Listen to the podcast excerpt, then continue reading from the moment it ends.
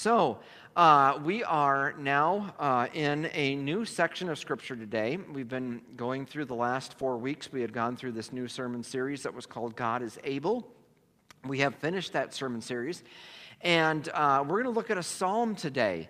And uh, the reason we're going to look at a psalm is not only does it help us to see the beauty of Jesus Christ and the goodness of our God, uh, but also it, it, it kind of helps us to get ready for uh, that time when in, in which we uh, will meet together again, as well as helps us to anchor ourselves in in Christ alone. And so I want to invite you to open up your Bibles with you. Uh, uh, if you have them at home right now, open them up to Psalm 62.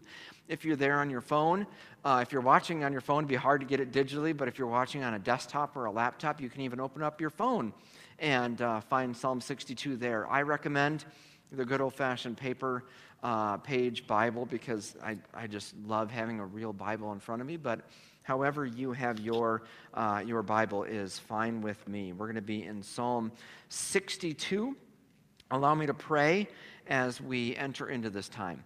Heavenly Father, we thank you so much for uh, this day that you have given to us. We thank you that uh, we live in a day and an age in which, though we're not meeting here physically, uh, Lord, that we can still meet digitally. And I thank you for um, setting us up with that technology. Lord, I pray for those who might not be connected in, in this sort of way, Lord, that we would still be able to, to minister to them.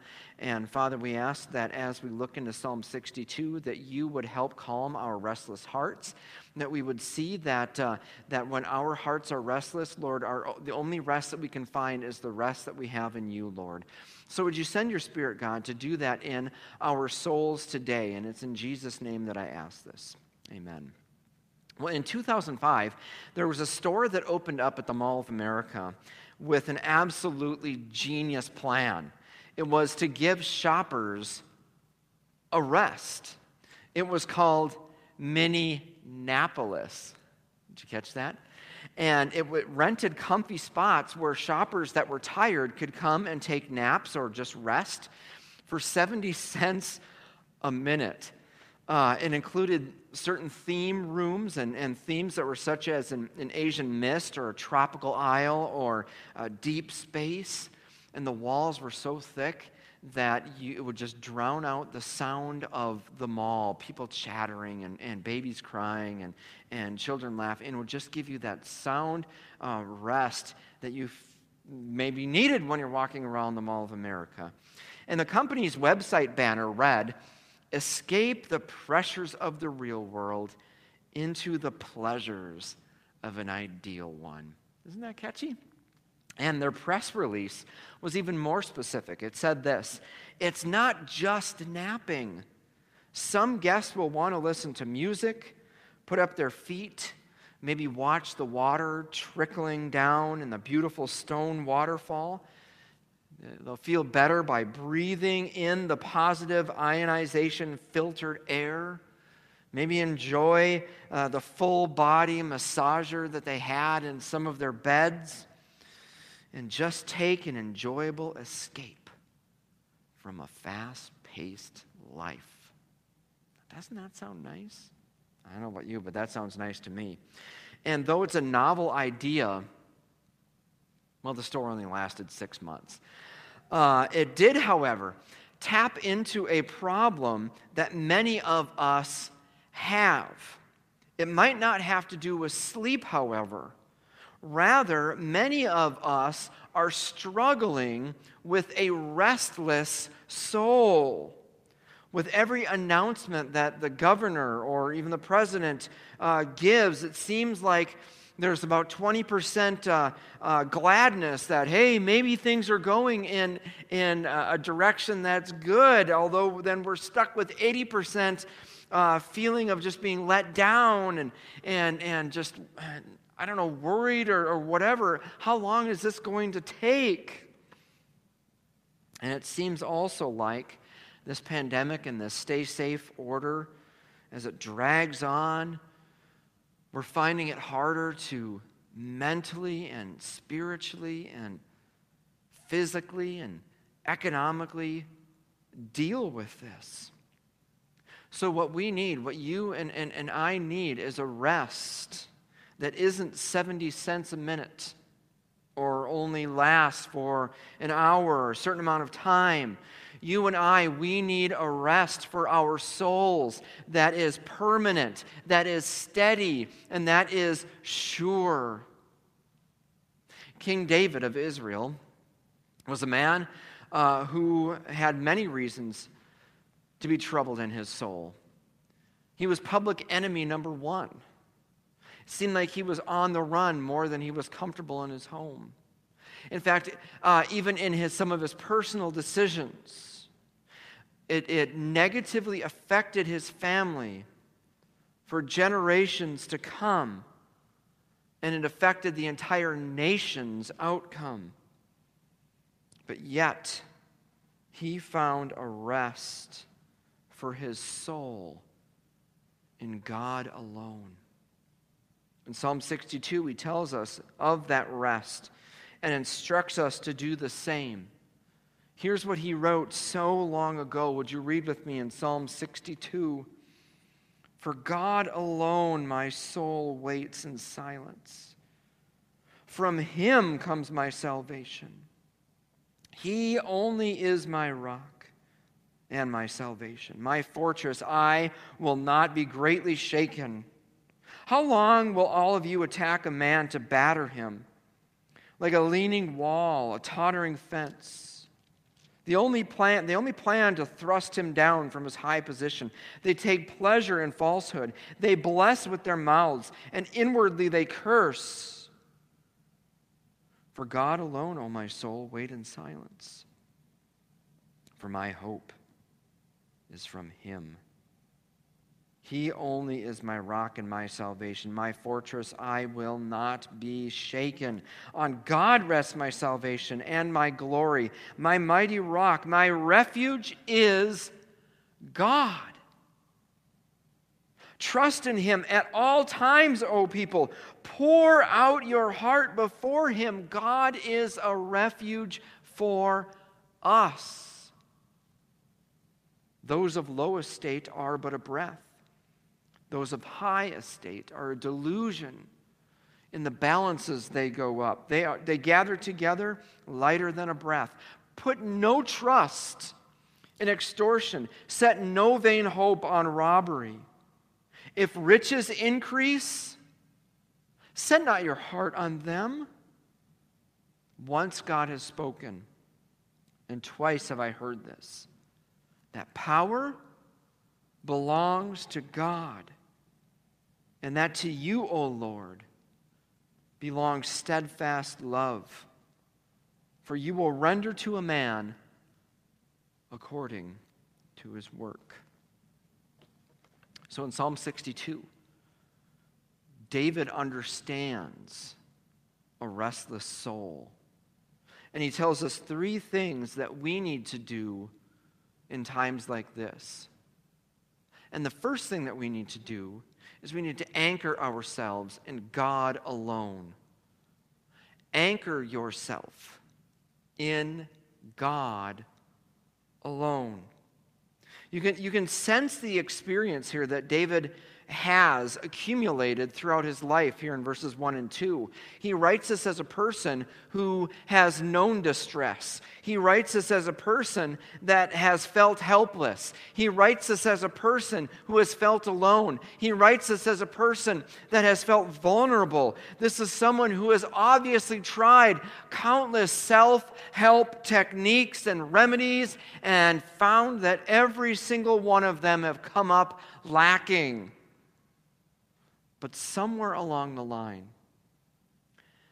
David found the secret of getting through a crisis to anchor himself in the Lord alone. Look with me in verses 1 and 2. For God alone my soul waits in silence.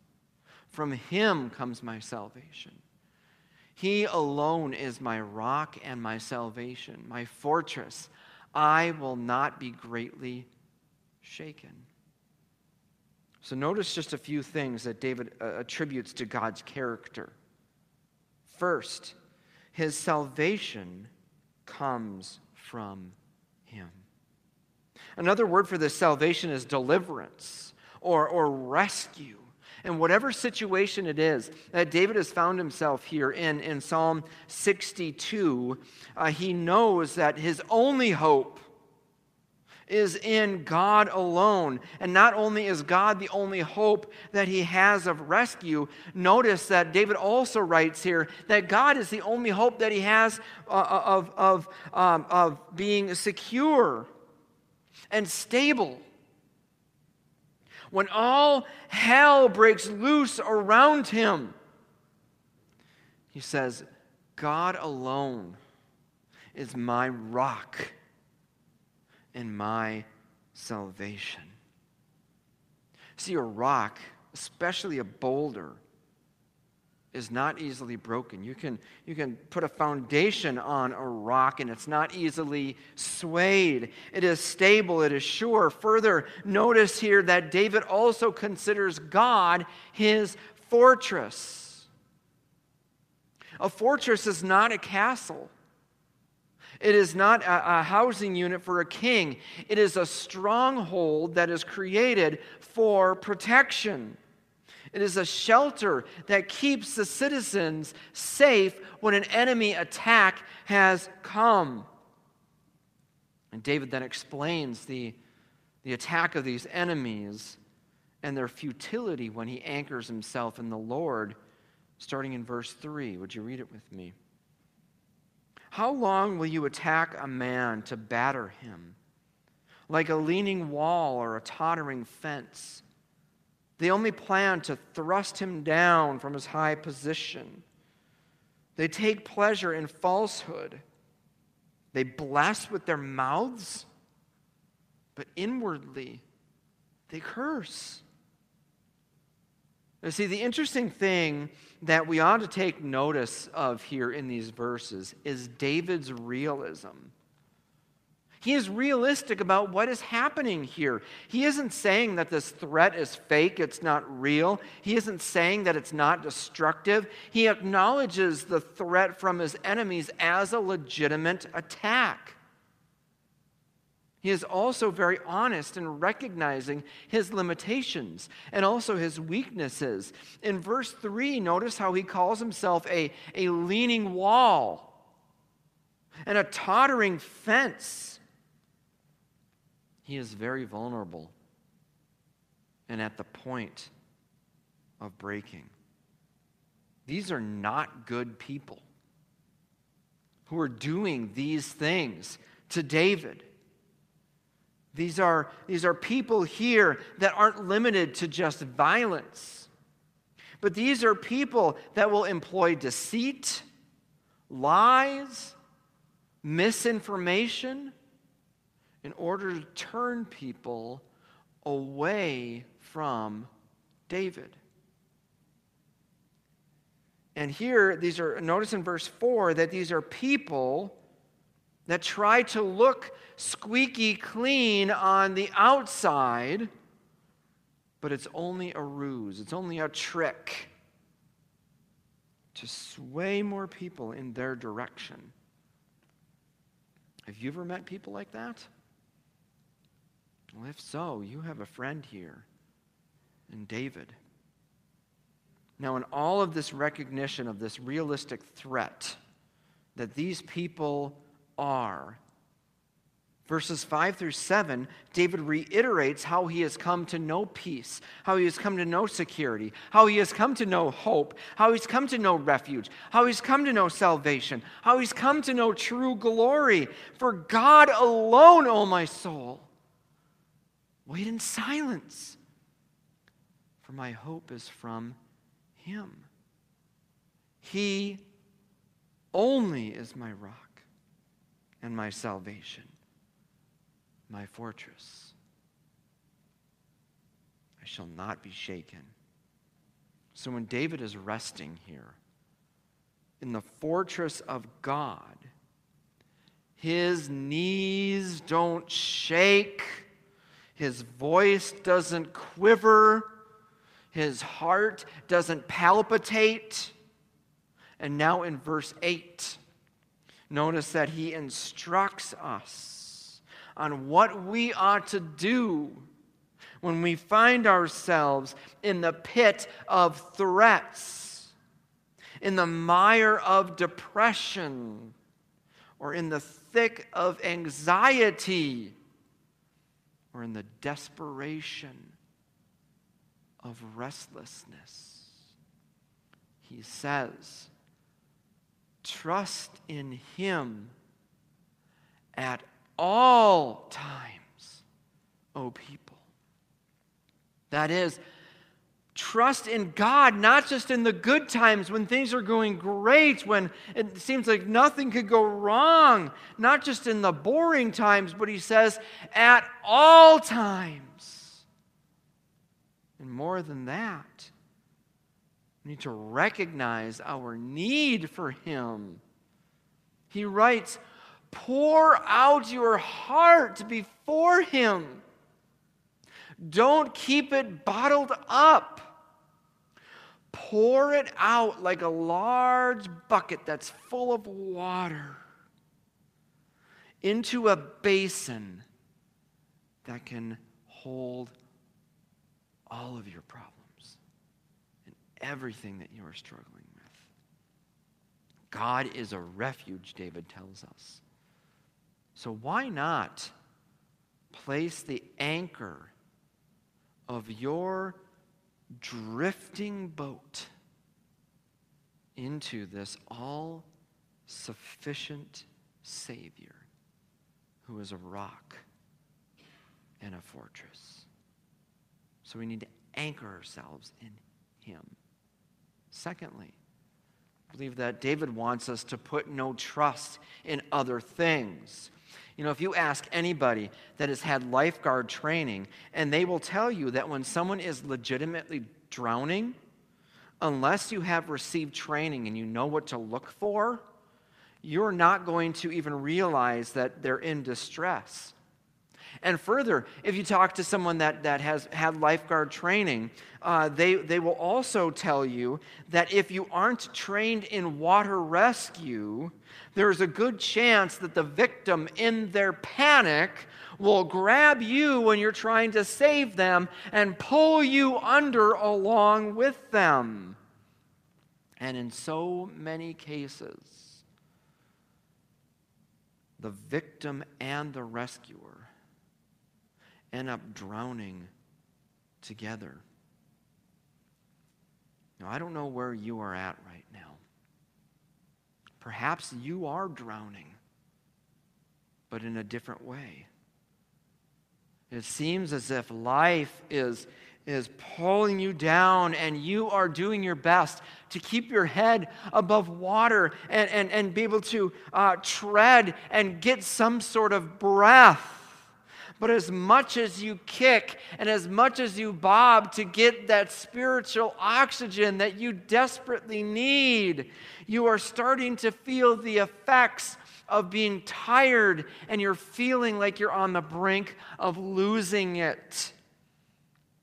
Every lifeline that you thought would keep you afloat is like an untrained rescuer it offers no help. And it's going to go down along with you. Or maybe these lifelines that you are that you're grasping at, that you're pulling at, are more like weights. That as soon as you grab onto them, the only help that they offer will get you engulfed quicker and bring you down faster. Well, in verses 9 through 10, David comments on the weaknesses of us and some of the, the common things that we, we grasp for to get help. In verse 9, notice that he says that our status isn't going to help us. He says, Those of a low estate are but a breath, those of a high estate are a delusion. So, whether you are in a low status or whether you're in a high status, the outcome is exactly the same. Our end is death. Being rich won't help you. Being poor and humble won't help you.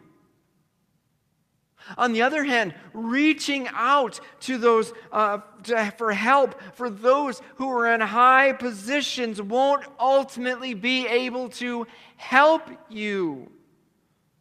Their end is just like yours.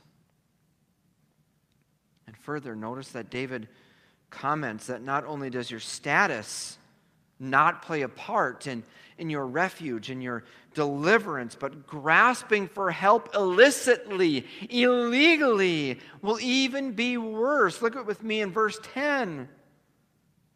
Put no trust in extortion. Set no vain hopes on robbery. If riches increase, set not your heart on them. So, going the wrong way about these things will only increase your misery. And notice that David here also tells us that gra- grabbing the weight of prosperity won't help us. If riches increase, don't set your hearts on them. If life just seems to get better, we ought not to let our guard down because we know from experience that all of this can be swept away like that. Are you drowning in life right now? Struggling to feel like you can't even get a breath in? Don't put your hope and trust in things that can't ultimately deliver. Rather, put your hope in the one where true power and true security and true rescue come from and stake your life in Him. And that's our third point this morning. Is that we need to know where true power and security come from.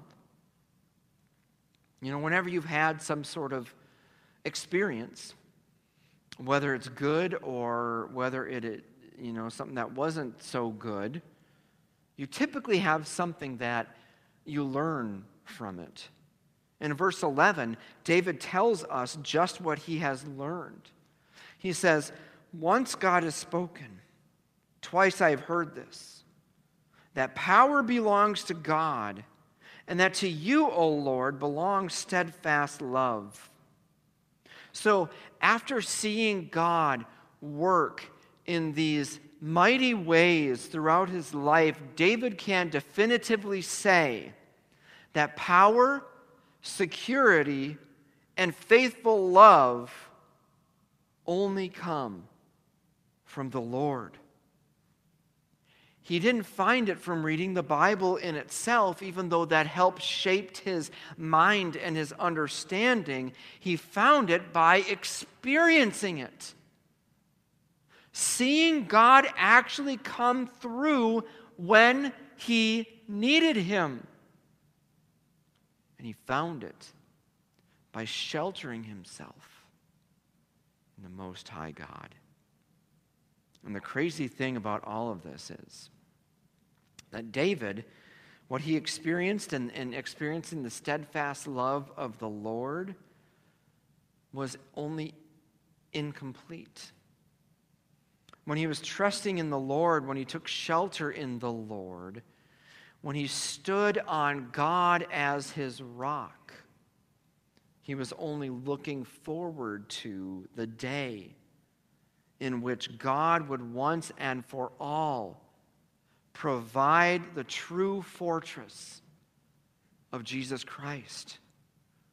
When Jesus took on flesh and lived among us, He had situations in which his soul had to find rest in his Father alone. He learned obedience just like us, yet he did it perfectly.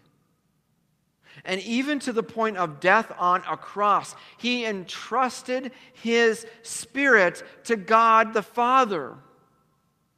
And because he abided in God the Father perfectly, when we trust him by faith, his perfect obedience, his perfect sheltering in God the Father is attributed to us. And after that, his work, we are covered by his work, and we are free to live without fear. We who are weak and needy in ourselves are free to lean on this strong tower. We are free to shelter ourselves in God's fortress of the gospel. Unlike David, we have seen this fortress in Christ Jesus. So true power and security come from the one who died, rose from the dead three days later, incorruptible and victorious. And he said to us in Matthew chapter 11, verses 28 through 30 Come to me, all who labor and are heavy laden I will give you rest. Take my yoke upon you and learn from me, for I am gentle and lowly in heart, and you will find rest for your souls. For my yoke is easy, and my burden is light. Is your heart tired and weary this morning? Do you need a rest? Go to Jesus, who offers you that rest. Not for 70 cents a minute, but free and without cost or condition you can find rest today in Christ alone. Let's pray. Father, many of us are restless this morning. Many of us need hope. Many of us need a word of encouragement. And Father, I pray now that you would have your Spirit reach us wherever we are. Father, I pray that we would find our rest in, in Christ alone, that in Him we would be rejuvenated. In Him we would find hope. In Him we would find true life. Would you do that miracle in our hearts this morning? And it's in Jesus' name that I ask this. Amen.